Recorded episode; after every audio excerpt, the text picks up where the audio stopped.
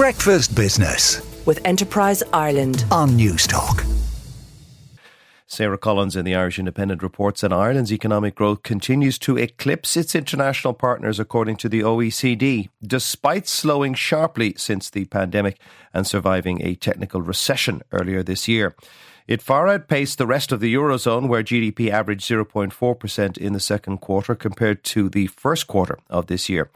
UK growth was close to zero uh, in the second quarter, dampened by sluggish exports, and has still not recovered to pre pandemic levels.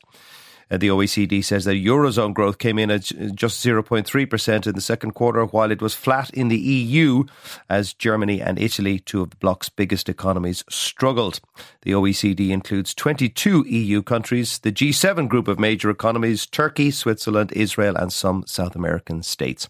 Ireland had the third highest year on year growth in the OECD at 2.8%. GDP has long been disputed uh, as a measure of activity in Ireland as it is distorted by the impact of multinationals particularly aircraft leasing and patent income from IT and pharma firms. But alternative measures show domestic growth is holding up in Ireland. Modified domestic demand, which strips out international multinational transactions, such as aircraft leasing, grew by 3.4% year on year in the second quarter, according to the ESRI. Barry, Barry O'Halloran in the Irish Times reports that a proposed ban on betting companies advertising on TV before 9 pm threatens Irish horse racing and 30,000 jobs it supports. Some of the sport's key groups have warned. The gambling regulation bill, which is yet to be passed into law, includes provisions banning betting businesses from advertising on TV between 5:30 a.m. and 9 p.m. to limit children's exposure to such marketing. However, groups representing Irish tracks, racecourse owners, and trainers say the ban could hit revenue and horse ownership, endangering a business that employs 30,000 people and generates 2.5 billion euro a year, mostly benefiting rural Ireland.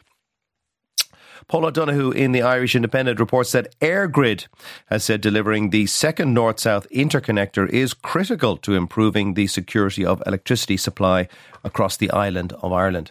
The organisation said it was working with SONI, uh, Ireland, uh, EirGrid's counterpart in Northern Ireland, to deliver a the long delayed project as soon as possible. However, it did not give an estimate for when the interconnector would be completed or operational.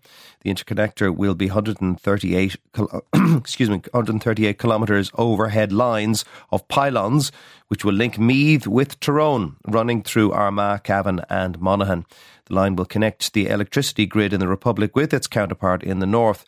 Just one 300 megawatt line currently runs between the two parts of the island, and the new interconnector will more than double the amount of electricity travelling between both jurisdictions. However, the plan has attracted opposition since it was first proposed in 2007, with some landowners along the, the extensive route vowing not to cooperate.